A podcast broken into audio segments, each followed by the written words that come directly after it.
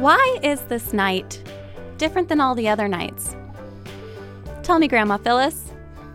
Well, for me personally, this is the first time that I will be celebrating Passover night sitting in a radio station talking about a Passover Seder instead of presiding at one. um, and also, this is our very first Passover together. Yes, and that is probably the most exciting thing of all, and probably the reason why I accepted your invitation. This is, after all of these many, many, many years, our first Seder together. And I'd been looking forward to that. So when I realized that Radio Free Culture was lining up with Passover evening with my grandma, I figured why not bring it into the WFMU studios?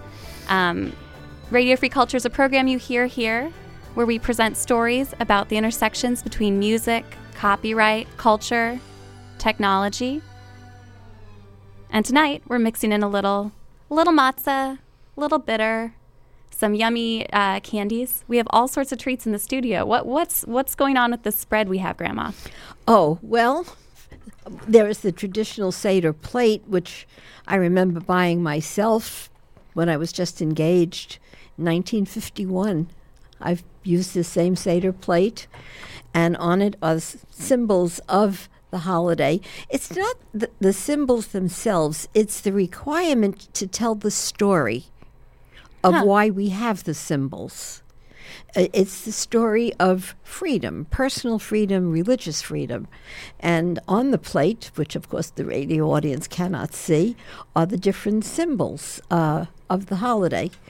And the bitterness, the sweetness, the, uh, the mortar that uh, we used, the Israelites used when they were building their temples the Egyptian temples, I should say, and pyramids. And uh, it's just a reminder of how far we've come.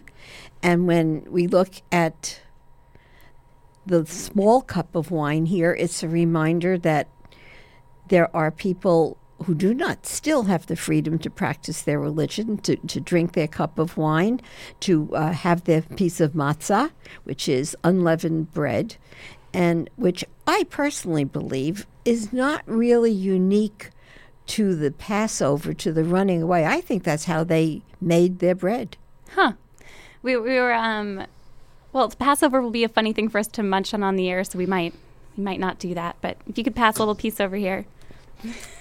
Okay, let's see if you can catch the crunch. um, do you, after all these years, Grandma, do you still like matzah? Uh, for about the first day. And uh, it, it, matzah is a challenge because everything that we cook or bake is based on this piece of hard flour and water thing that has to be prepared and cooked within 12 minutes, I believe, uh, so that there's no possibility that it would have uh, fermented and risen at all. Uh, it, it gets ground down to something very fine, like flour that we use to bake cakes and stuff like that. Uh, a lot of ingenuity, I must say.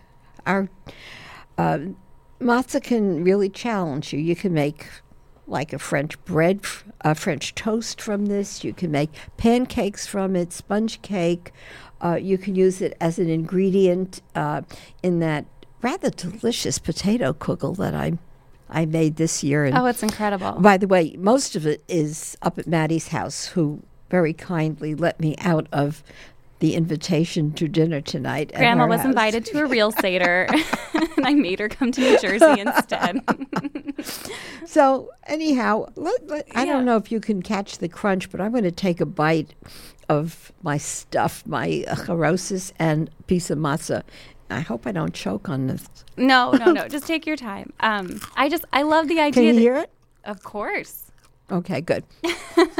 I just I love this idea of, of kind of these symbolic things that you bring with you, and and I also love how in the Jewish tradition they've added things onto those to that spread. Um, we were talking about the cup of Miriam before the show. Oh yes, Miriam was the one who found her brother Moses in that little willow basket floating down the Nile. A lot of complications and twists and turns to the story that nobody's ever going to know. They, they didn't exactly keep historical data then. But anyhow, she kind of always watched out for him. And during the Exodus, her name doesn't really get mentioned very much or at all. And I never heard it. But oh, within the last 10 years, uh, it was Miriam, they tell us, who enabled the Israelites to survive 40 years in the desert. She was the water diviner.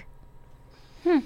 They were able to sustain themselves and, and, and regenerate a whole uh, new, like a civilization of free men because the slaves in Israel weren't really ready to assume uh, the responsibility for their own selves and their uh, their behaviors.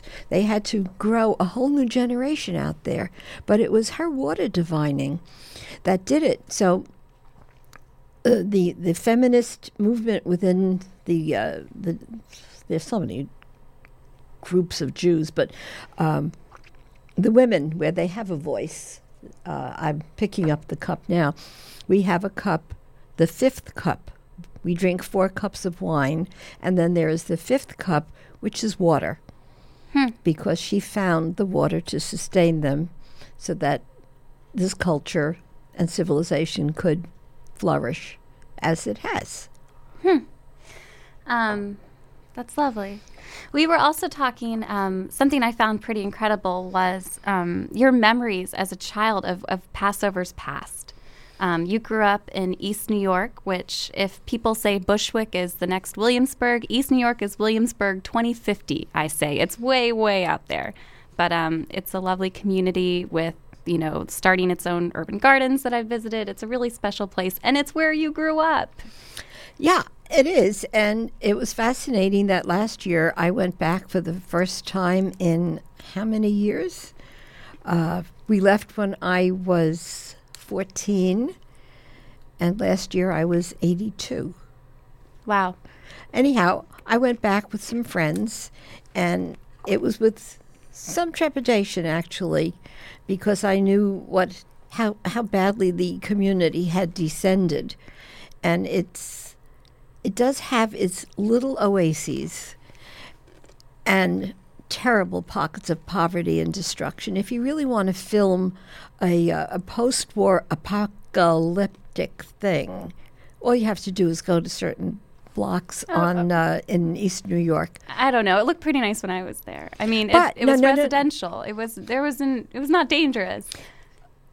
The area you saw, Right. that little pocket around but, Bradford but let's Street. but let's go back sev- 60 70 years. Back then you guys grew wine in your backyards and that wine was used well, we didn't grow the wine; they grew the you grapes. You grew the grapes to make the wine.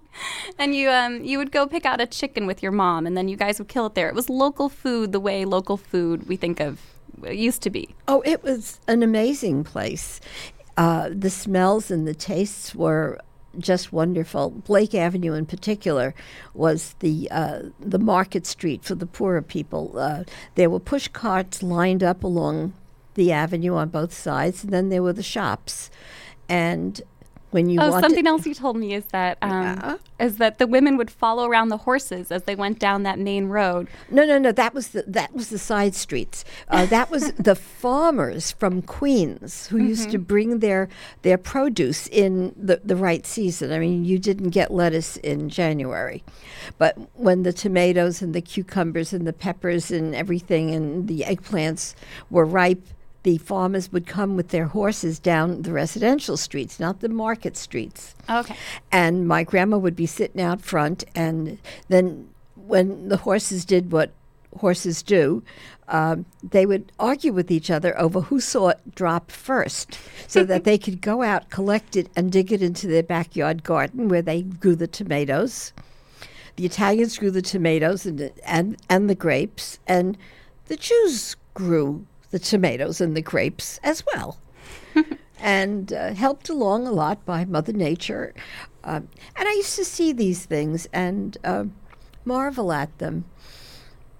and and going on the the streets into the different stores, the smells were just amazing. I'd watch my grandmother and my mother pick out herring fillets from great big smelly barrels and take them home and, and get them into a pickling brine and uh, wait until that was done and it was wonderful and pickles oh my goodness the half sour pickles in the barrel also for a nickel a pickle and uh, and and there was a lot of preparing that would go into Passover. A lot. Oh, Passover! Oh gosh, that was that was a big deal thing. Um, you had to house clean when it wasn't quite as easy as it is today. The, the devices didn't exist. The cleaning materials didn't exist. Everything had to be cleaned. Every carpet, uh, they would take the big woven carpets out and hang them on a line and beat them with carpet beaters because they didn't have vacuum cleaners. And uh, every vestige of any possible crumb of anything called uh, anything that was eaten uh, 51 weeks out of the year, that had to be gone and cleaned, and the fresh everything got brought in and, and cooked. It was a big deal, and it was family time because after you went to all this effort, you had the whole family. I remember uh, Seder tables that went the full length of the living room, and uh, sometimes uh, extending with the card tables into the dining into the living room, and it was. And we kids, sometimes it was the only time in the year I saw some of my cousins. And then we would get little sips of grandma's raisin wine. Raisin wine. yeah, yeah. She fermented the stuff in the basement. Uh, Using raisins instead of fresh grapes. muscat raisins Huh. that we got into Grandpa's car that got cranked in the front uh, to start the motor.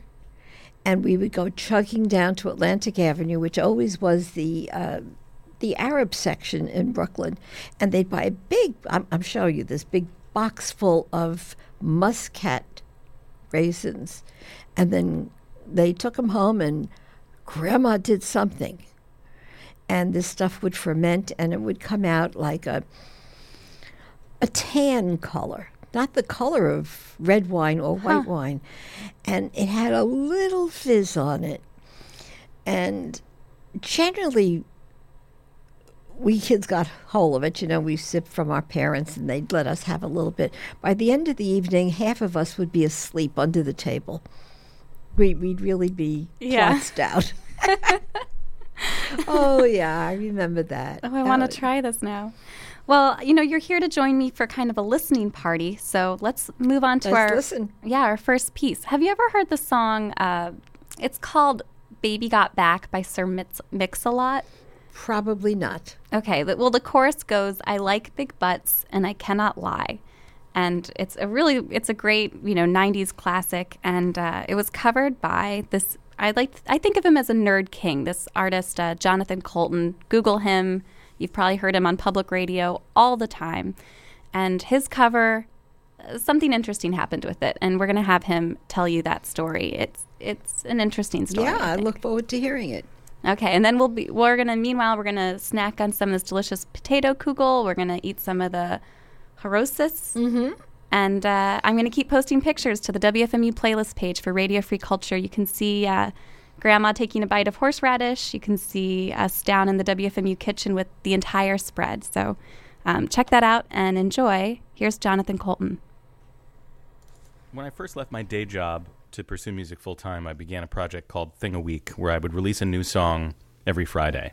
And in the first four weeks, I used up the only four ideas that I had in my head. Week five, uh, out of desperation, decided to do a cover song. And the cover song I chose was Sir Mix-a-Lot's Baby Got Back.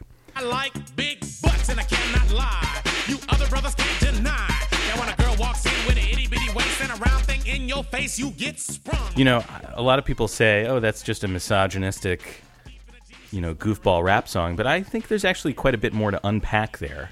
Get whip job and take your picture. My homeboys tried to warn me, but that butt you got makes.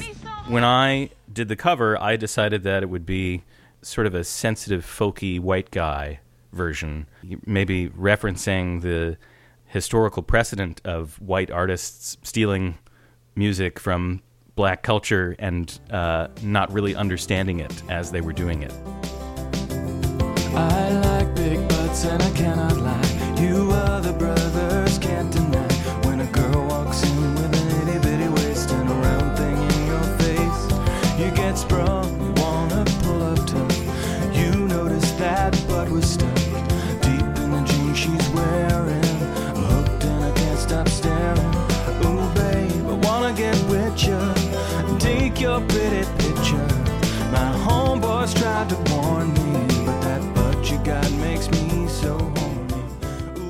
I enjoy covers that change the nature of the song. It's more interesting when you can find a different different take on the song, uh, something that was harder to see the first time around. My intent in doing that song is that it's not that Sir Mix-a-Lot is the clown, it's that I am the clown. I, I am the guy who doesn't get it.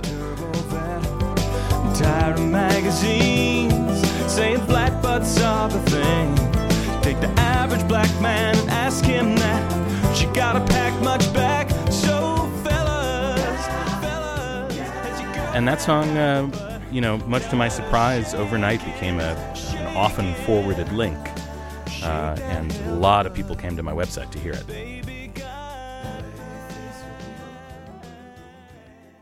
So then, eight years later, I'm checking my Twitter feed in the morning, as I usually do, to see what people are saying about me. And uh, somebody somebody said, "Hey, congratulations! I hear they're using your version of Baby Got Back on Glee." That's great news. And uh, there was a link to a, a video. You know, uh, people send me this kind of stuff all the time. Oh, so and so is using your this or this song sounds like your song, and I often I go and listen. and It's like, no, it doesn't. No, they're not. You know. So I didn't know. I didn't really expect anything. Um, but when I got there and played the video, it was just a still frame of the Glee logo, and the song that played was uh, almost note for note my version of "Baby Got Back," although with different singers. I like big butts and I cannot lie. You other brothers can't deny. When a girl walks in with an itty bitty waist and a round thing in your face, you get sprung. You wanna pull up tough. You notice that butt was stuffed deep in the jeans. and it was so startling and it sounded so much like my version that I was I was shocked. I was shocked and stunned because nobody had contacted me. It was just crazy. So I immediately you know, the first thing I did was I called my lawyers uh, and asked them to get back to me right away so we could figure out what was going on. And the second thing I did was go to Twitter and complain about it. Shake that healthy butt. Baby got back. seeing that song on that show, just knowing that it was going to be on that show, made me very angry because uh, it's not it's not that hard to get in touch with somebody and let them know you're going to do that, and it's also not that hard to give somebody credit um, when you're using their ideas. The thing that most bothers me is the well, I guess it's two things. There's the the the injustice of them essentially using my work and passing it off as their own um, because they did not ever credit me in any way, and nor have they publicly even admitted that it's my arrangement, but it clearly is. Moreover, I think the thing that offends me more is just the stupidity of their policy. And this is clearly a decision that they have made. Clearly, a group of people have thought about the best way to approach this kind of thing and have determined that this is the best way to do it in secret and without crediting anybody uh, and without acknowledging that they're using somebody else's idea because they've done it to other artists in the past uh, and it played out the same way. Came home in the middle of the night. My father says, What are you gonna do with your life? Well, Daddy dear, you're still number one. All girls, they wanna have fun. Greg Laswell is a, uh, another artist that this has happened to. He um, he recorded a a, a cover of uh, "Girls Just Want to Have Fun" by Cyndi Lauper, and he did a slow, sad piano version, which is piano and vocal. Uh, and it's you know it's beautiful, and it does that thing where it's, it takes this uh, uh, it takes this '80s pop song that we all remember as a, being a fun, goofy romp through the '80s, and uh, just by resetting it makes it uh, a really poignant, um, uh, emotional song, and it's a very successful cover. And and and Glee used exactly that arrangement.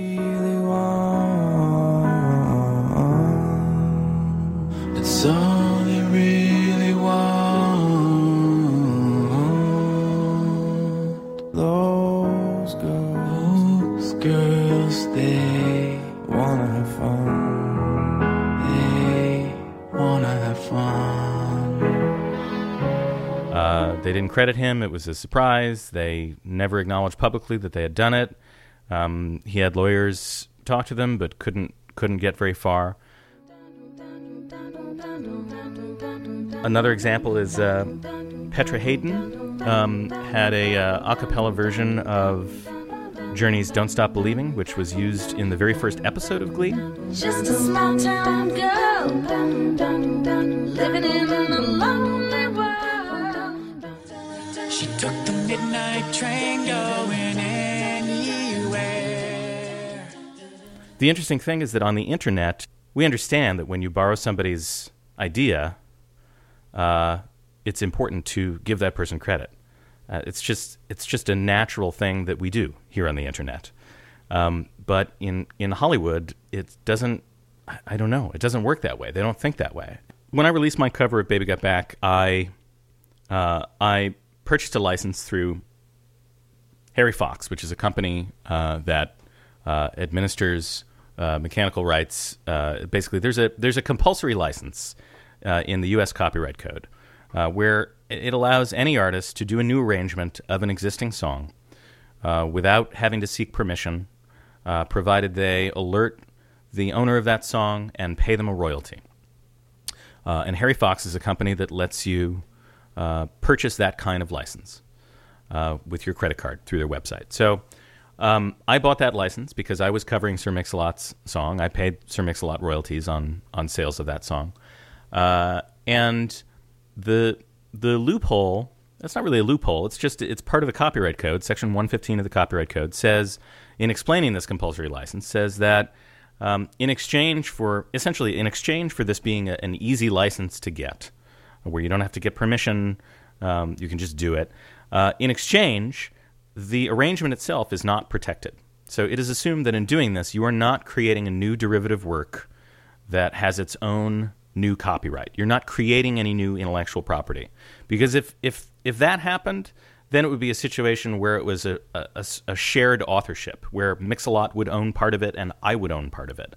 And there's no reason why the U.S. Copyright Code would want me to force Mix-a-Lot to enter into a shared intellectual property situation with me. The the short answer is that when you do a cover song and you obtain a compulsory license to do that, uh, the arrangement itself is not covered uh, by any copyright, which means that anyone is free to do that arrangement, uh, provided they, you know, they still have to pay uh, Mix-a-Lot his royalties because, of course, the song still belongs to him, but the arrangement doesn't belong to anybody.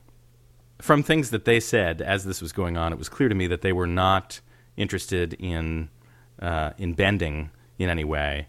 Uh, I didn't think there was going to be any quick and obvious legal resolution to this. Uh, so I did what I could. You know, I I um I I uh, as a sort of protest and uh, uh, an attempt to um, uh, turn all these negative feelings that I was having into something positive. You know, because I'm not a huge fan of people going out on the internet and, and commanding their army of fans to burn stuff down. I, I think that's sort of a misuse of of social media. So I didn't want to do that. Uh, and instead, what I did was I took my original recording of Baby Got Back, made a copy of it, renamed it Baby Got Back in the style of Glee, and uh, posted it on iTunes as a single, and let everybody know that I was going to give all proceeds from the sale of that track to charities, to the It Gets Better Foundation, uh, and to the VH1 Save the Music Foundation, two causes that I think are pretty well in line with uh, uh, the spirit of the show Glee and, and, and the fans that love it. Immediately, that that song started uh, climbing the charts in iTunes, and much to my delight, within a, a day or two, had had passed the Glee version, uh, and uh, you know even cracked the top hundred, top one hundred singles. I, you know, it's probably my most successful single on iTunes ever. The main takeaway for me is the uh, increasingly obvious uh, disconnect between Hollywood culture and internet culture. Uh, I won't name names, but somebody affiliated with Glee uh, was quoted as saying at a music conference, he's surprised that artists are even paid to have their music placed on TV shows. And in fact, he thinks the artists should be paying the TV shows. And it's an absurd thing to say. And to me, it points to a kind of arrogance that Hollywood has about how important their piece of the entertainment puzzle is. And it is just a piece. Uh, increasingly, the world of entertainment that we consume is on the internet and has nothing to do with Hollywood or with television. So, um, you know, I think I'm a I'm a good example of somebody whose business depends in no way on the existence of Hollywood or uh, even on the existence of, of channels that offer the kind of massive, unfocused beam of exposure that is television. You know, that show Glee is watched by I don't know how many millions of people every week. But I don't need I don't need that to make a living. I'm already making a living without that kind of exposure. And so, uh, you know, the idea that that I would want to pay for that kind of exposure is patently absurd. Of course, the internet delights in in uh, uh, metatextual stuff. So, uh, you know, when I do a cover of "Baby Got Back," that's one level, and then when Glee does their secret cover of my cover, that's another level, and then when I do a cover of their cover of my cover of Sir Mix-a-Lot, that's another level, and then when Hodgman, when John Hodgman, in order to honor me, does his own cover of my cover of their cover of my cover of Mix-a-Lot's song, uh, it's uh, yeah, we're sort of uh, we go a little bit a little bit deeper down the rabbit hole, and the joke becomes a little bit harder to explain and and a little bit harder to understand, and uh, and that I think is the very essence of internet culture. And you know, I'm I'm always thrilled when that sort of thing happens because it's it's fun. It's fun to ride that rabbit hole all the way down. This is a new song that I that I wrote myself. Wow. I like big butts. and I cannot lie. You other brothers can't deny when a girl walks in with an itty bitty waist and a round thing in your face. You get sprung and you want to pull up tough. You notice that that butt was stuffed deep in the jeans she's wearing. I'm hooked and I can't stop staring. I'm tired of magazines saying flat butts are the thing. Ask your average Glee fan.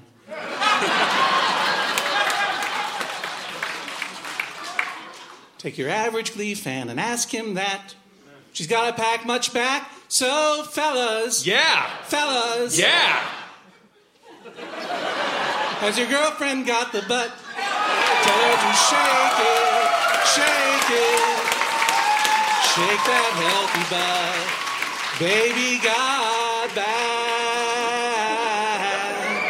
Baby got back. Booty, booty, booty, booty. Boo, ooh, ooh, skidly doo da be dee da da be doo da be bop. Oh, hi, Jonathan. I should be glad for the exposure, frankly. So, Grandma, what do you think of uh, the song "Baby Got Back"? Well, I'm fascinated by the by the big butt. Uh, uh, part of me could qualify for that. it might be in, in the family. I'm not sure. I don't want to say too much. but everything else is kind of saggy baggy. But what a story that is. Uh, see, I, I, I'm not really deep into the internet and the culture and all that. Uh, I can barely hack out a uh, an email and Oh shush! You're you're on Facebook. You write on your computer every day. You can play bridge online. You are the most savvy grandma anyone has. oh no, She's been promoting this show all week on Facebook. So so shout out to all Grandma Phyllis's Facebook friends. You're listening to um, Radio Free Culture. I'm Andrea from the Free Music Archive, and we just listened to Jonathan Coulton kind of retelling what's been called Backgate. Look it up. There's some really interesting articles about what went down, and a lot of his fans went on to make their own mixes, kind of highlighting the ways his arrangement might have been used or was allegedly used by Glee. it's outrageous that he didn't get compensated or acknowledged. Yeah, it's all it's in Creative Commons. It's all about um, attribution. It's like the heart of Creative Commons, which is I, I could explain Creative Commons to you for a while, but but he releases all of his music using a Creative Commons license. So the heart of what he does is about attribution. Um, and he, I like what I like what he said about Hollywood culture being different than internet culture. It was really interesting. Well, they are. They are a breed apart. Uh, why are you in the studio with me for Radio Free Culture again, Grandma? What are we doing here? Why is tonight different than all the other nights? Oh yeah. Well, it's a very different night, and uh, I I must say I'm quite enjoying it and learning a lot too. But uh, having to sit here and uh, describe things that we have and that we're doing to people who may not know. Uh, there are people who don't know and who've never had the privilege of being invited to a Seder. That's right. We're doing a Passover state Seder here in the radio studios, and we have all the we have the symbolic Seder plate, which you can see a picture of on our website. Um, we have the gummy candies. Oh dear. I, I when I was a little girl, Uh huh. that was the only candy that got served, and I thought it was served only at Passover time. And somebody would always bring it, and, and they would dole it out to the kids, and it was all these slices of lime and orange and uh, lemon. But I have to tell you, the stuff that I bought this year is dreadful. Oh no. Oh, it all tastes like chemicals. It doesn't taste lime-y like the old stuff did and lemon-y like the other stuff did. That is getting tossed as soon as we're off the air. Hmm. So so you can so they can't fool you with their food dyes and all their artificial oh, flavors. Oh, no. It's the, it just doesn't match the candy of your youth. and, and, and I really don't know what they did then because there the the quantity of permissible things at Passover was very limited. Now you can go into a supermarket and they can have aisles full of stuff. They even have breakfast cereals that look like uh, I hate to maybe uh, whatever, but Watch they look like they look like Cheerios. Okay. Uh, I, I was just wondering about using a brand name. oh, you can. Uh, other than that, I'm being a good girl. but there was so many things uh, that that are available today, and it doesn't make this week special the way it was in those days when we were very limited as to what we could eat, and uh, it was wonderful eating it. And if you survived the week without dying of either constipation or diarrhea, Wait, uh, you were telling me before it's it's, you, it's either one or the other when you're eating when you when you cut out all the unleavened bread and eat a yeah. ton of matzah. It- it- that seems to be the way it was with my family, and um, I've heard rumors that it's that way with many people. So it's a week of some privation and uh, problems. but just think about those poor Israelites in the desert for all those years, where maybe all they did have to eat was this bread, the flour and water kind of thing. Although where they got the flour from, I don't know either. They were in the desert. I don't know. Where would they grow the wheat? I don't know. Neither So do you- I. Speak, speaking of uh, taking taking us into the desert, um, you had some great Moses jokes. Jokes about those 40 years that, that Moses and his people were wandering in the desert. No, I don't have some. I have two. Two. and they get retold every year. Are you ready? I'm ready. Okay. Why did Moses and the tribes wander for 40 years in the Sinai desert? It wasn't that big. I don't know. Why?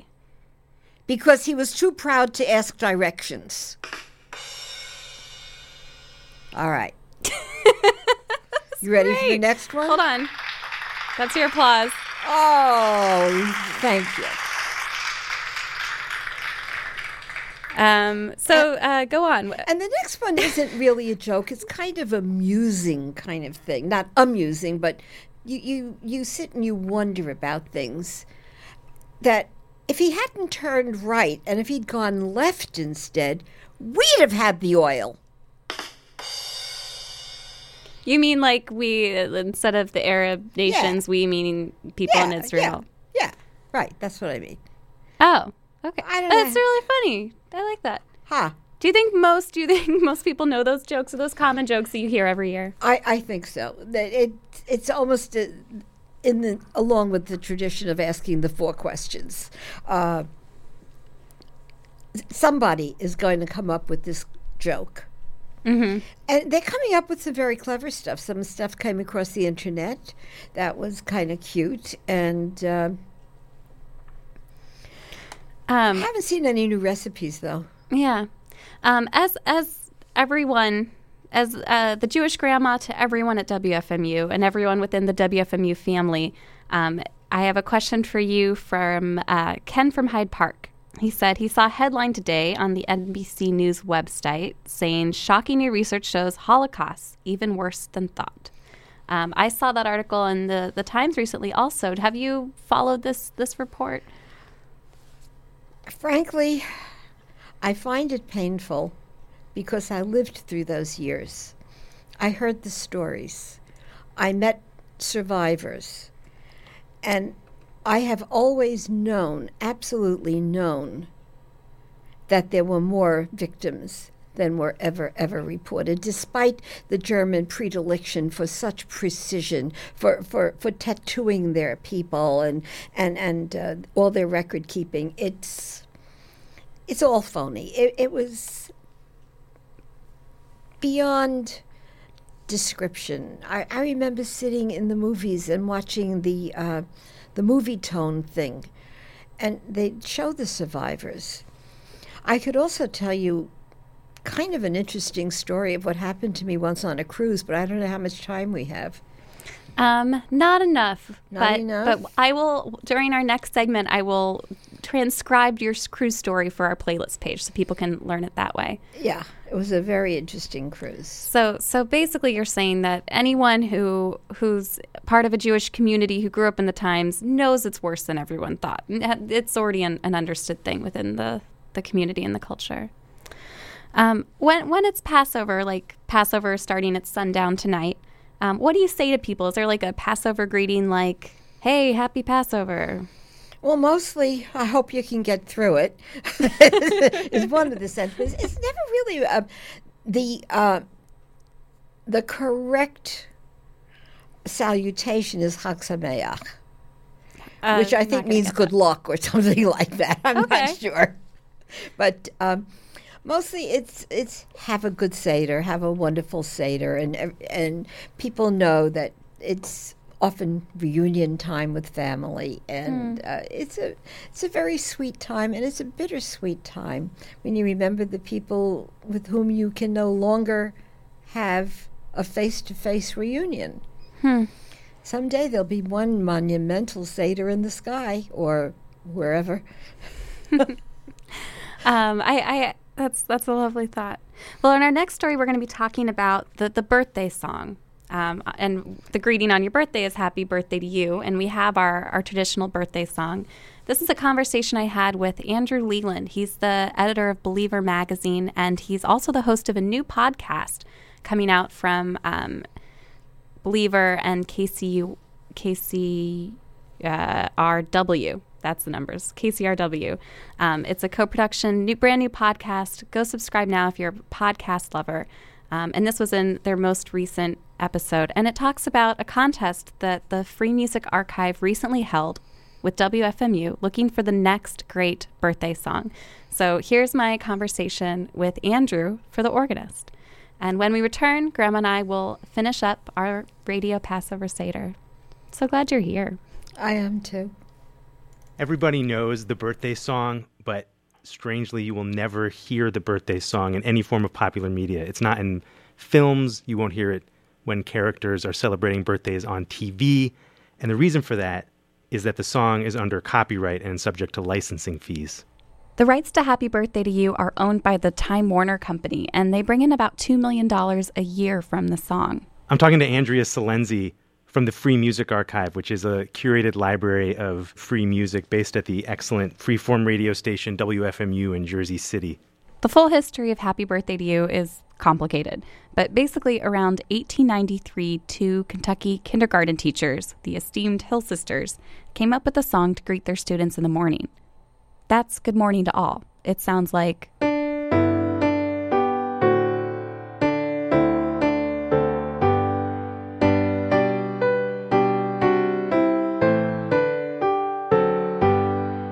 It sounds more or less identical to Happy Birthday to You. Because it is. After the Hill Sisters published their song in one of those old timey school books, somebody started using it as a birthday song. And then 40 years later, which I imagine used to be the amount of time it took for something to go a little viral, it started showing up in popular culture. It was used in the very first singing telegram in 1933. It was used in an Irving Berlin musical. And that's when the kid sister to the Hill Sisters, Jessica Hill, saw an opportunity. She was able to demonstrate, with help from a lawyer, some undeniable similarities between the two songs. And then she took home the copyright for Happy Birthday to You in 1935. So, how did the song get from this youngest Hill sister into Time Warner's portfolio? Well, she was working with a music publishing company to do all this. And that company eventually became the wholly owned subsidiary of Warner Music. So now when ASCAP collects royalties for the performance of the birthday song, that goes to Time Warner. And that's why it can cost about 10 grand to use the song in your film. And that's also why sometimes you'll be watching a show like Futurama and you'll hear this. What day is today? It's Nibbler's birthday. What a day for a birthday. Let's all have some cake. Aside from TV show sitcom birthday parties, though, is this a serious problem that films face that they can't include the birthday song and so they, the film is compromised in some way? The most notable example of this is in the documentary Eyes on the Prize from the 80s. They have a scene in there where Martin Luther King Jr. is being sung to on his birthday. It's his last birthday. Some folks celebrate Abraham Lincoln, but we gonna celebrate Martin Luther King's Day today. Don't let him out of here. Happy birthday. And because they kept that scene in, the film was literally pulled off the shelves. It wasn't shown on TV or released on DVD for over a decade.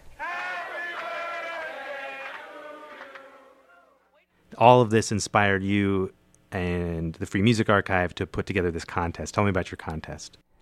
Yeah, well, we saw that there were only two options. You either go to court to challenge the copyright or you find a new song. So we took on the fool's challenge of trying to dethrone the birthday song. Tell me about some of these songs. Let's hear some of the songs you got. You know, a lot of them were what you'd expect cute kids singing. Birthday, birthday, birthday, birthday. What a surprise. What a surprise. We also got a lot of very charming international submissions. Congratulations to the sweetheart. And there were a few in there that I found just incredibly touching. Like this one Imagine all your friends just around you singing it. Let the truth be told. You're 50 years old. Let the truth be told. You're 50 years old. You are alive. Like it or not, this is your life. Do what you want. Let the truth be told. These are great. I want to hear more. Well, actually, a lot of the entries were just really good songs, but would be really difficult to memorize. Cells are still dividing to replace any cells that you've lost. And you're smart and you're alive, and you can take your prescriptions as much as you need them, not more than you need them, not so you OD on them. I actually think I will consider singing that to the next birthday celebrating person I encounter. That's that's solid. Um, that one might, might be a little tricky to learn, but this this is the one that I want to sing to people. I've been calling it the birthday song that America's just not ready for. I hope you have a powerful birthday, a powerful birthday. I'm gonna come, ooh, I'm gonna come, ooh, I'm gonna come, ooh, I'm gonna come. Will there be wieners? Are we gonna eat them? I'm gonna eat them. Yeah, actually, you're right. I think that's going to be the one I'll be singing. So, who won? Our winner was Monk Turner, who performed the song with his regular collaborator Alana Lynn, who goes by the name Fascinoma. you know, I really enjoy writing music with her, and I think she feels the same. Hopefully, she feels the same. I think I almost killed him a few times. So she's kind of like the John Lennon, and I'm kind of like the Paul McCartney. I tend to do more like very pop friendly stuff. He's got a great, upbeat, high energy personality. I'm prone to melancholy, so then I think the combination ends up being better than the two different things just on their own. When they sat down to write the song, they realized that they needed to come up with some kind of guidelines for themselves. First of all, length. I actually went and timed the original Happy Birthday.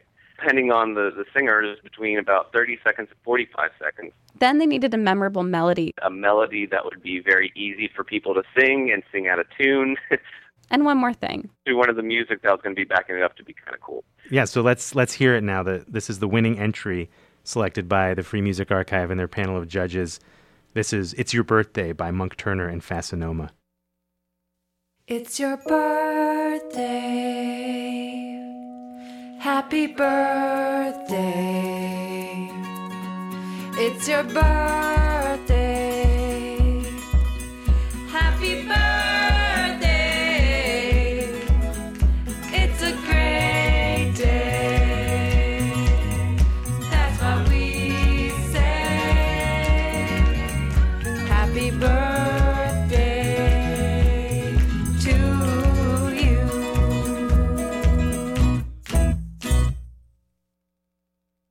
Mean, that's undeniably a catchy tune. It kind of makes me want to buy a whole bunch of tablet computers immediately. They hit the criteria. I could I could hear a room full of people singing it. I could it's I already have memorized it having heard it only once.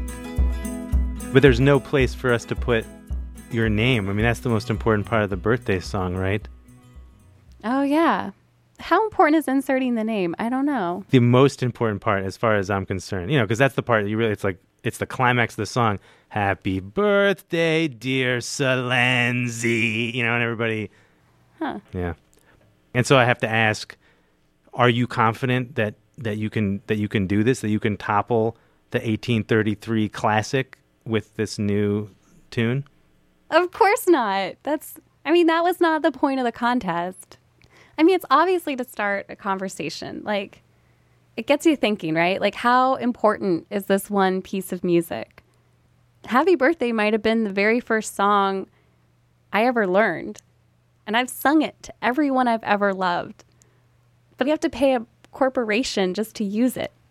And then you start to think, oh, right, this isn't a rare thing in our culture at all. Like, think of how many times you put Mickey Mouse ears on something. That's Disney's. They could charge you for it. And Apple has a patent on a square with rounded corners. And Cadbury owns like a very special color of purple. So, what point does Happy Birthday to You stop costing $10,000 and become available to people to use again? People say 2030, but there are also a lot of fearful people who say that the copyright will just get extended and extended and extended because when it comes down to these kinds of intellectual property cases, it always ends up being who has the most lawyers. So it's hard to know if Happy Birthday will ever re enter the public domain. So, what do we have? We have this new song. and we're looking for people to use it somehow. So, if you don't have a lot of lawyers, listeners, rather than include the, the traditional birthday song in your film, I urge you to consider Monk Turner and Fascinoma's It's Your Birthday instead and pay not a dime. If you, if you can use it somehow, we'll send you the sheet music, we'll send you a CD, and we want to help facilitate this kind of use. I think it's a noble project. Thanks for telling us about it, Andrea. My pleasure.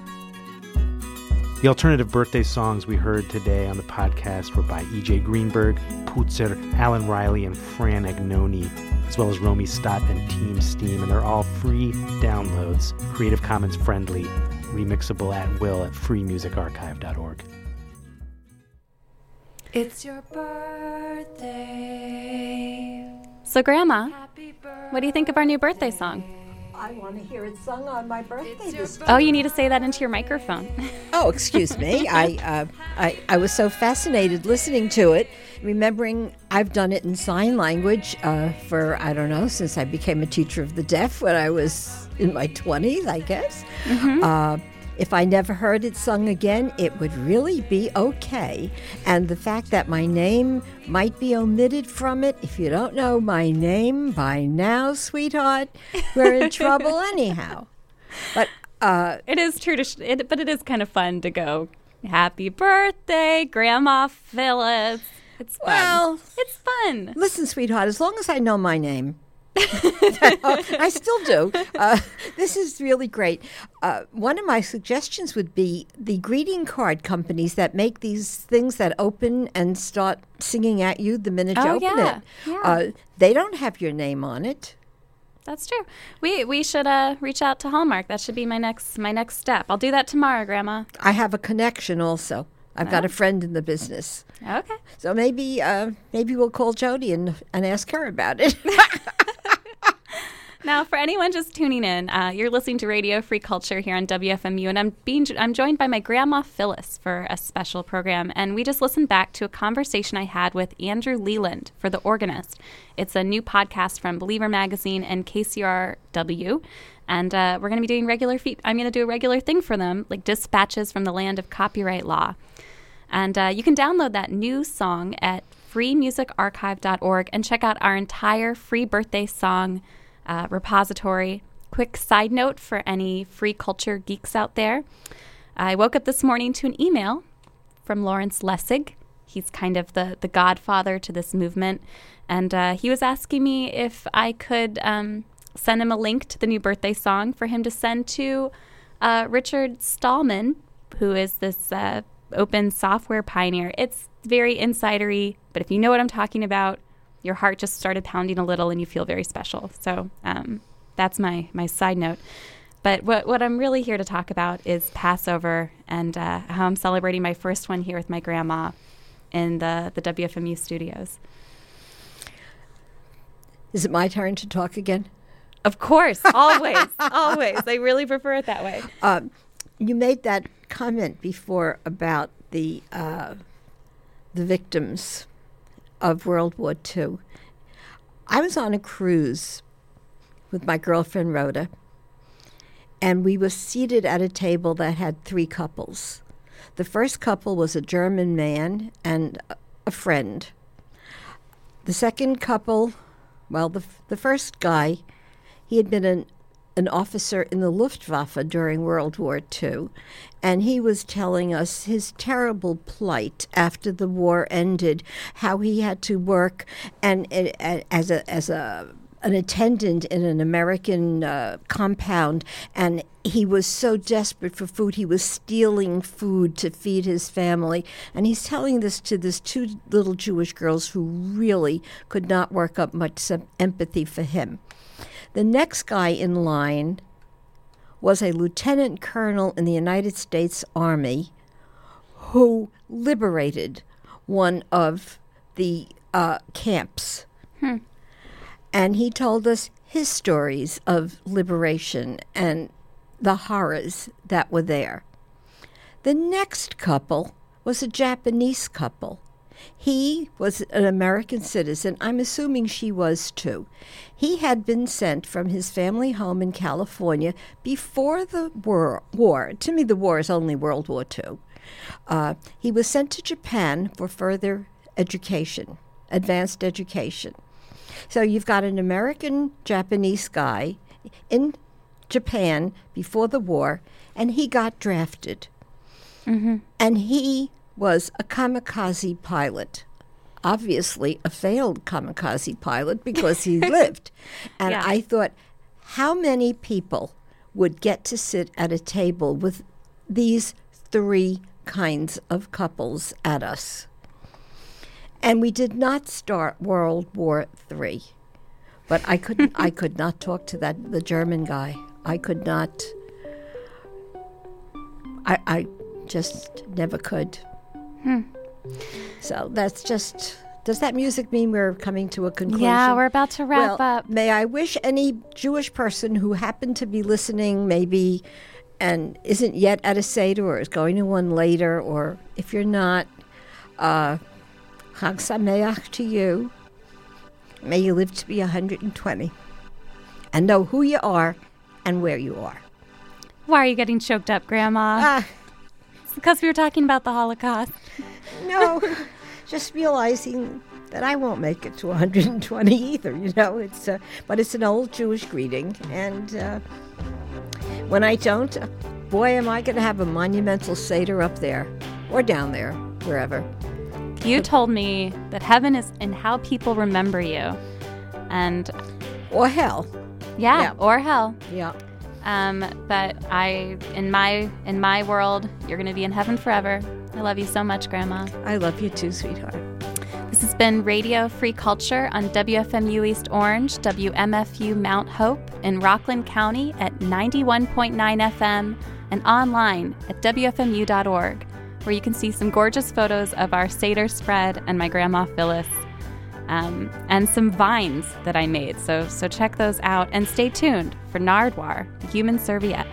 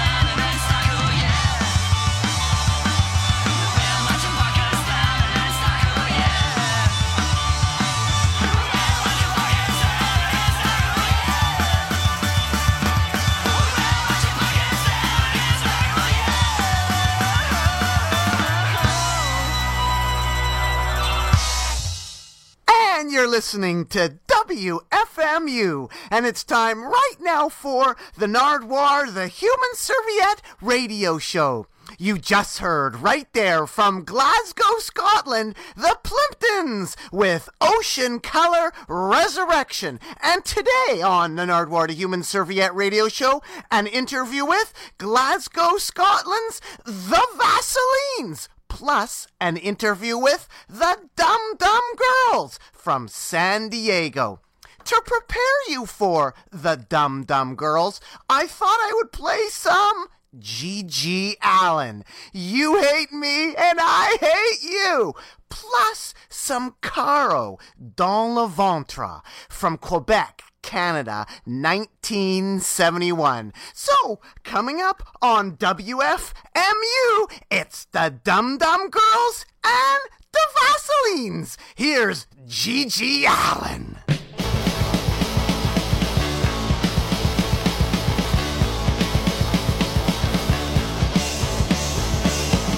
Well, you hate me and I hate you.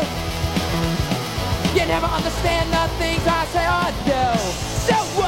New? You never liked me, so I say you. You know, you know that you don't like me and I don't like you. You never listen to my point of view. I'm telling you, why don't you all drop dead, you fools? It's you who lose. You never wanted me, so I say you. You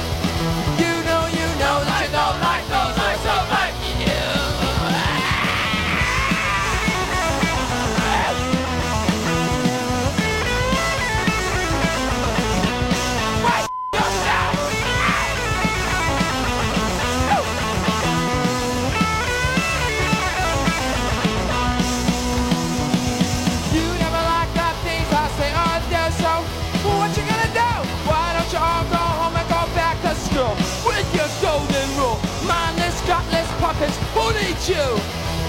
You know, you know that you don't like me and I don't like you. You know, you know that you don't like me and I don't like you. You know, you know that you don't like me and I don't like you. You know, you know that you don't like me, so I say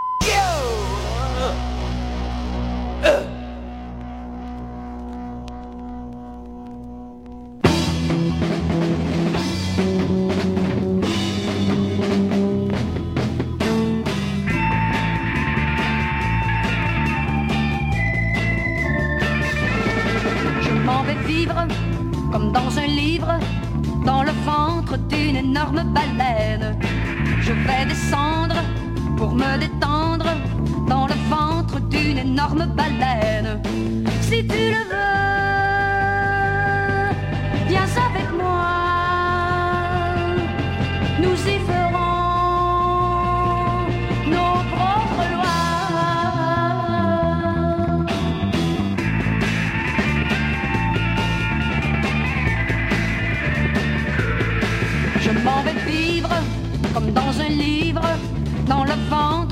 Énorme baleine. Fera chaud, fera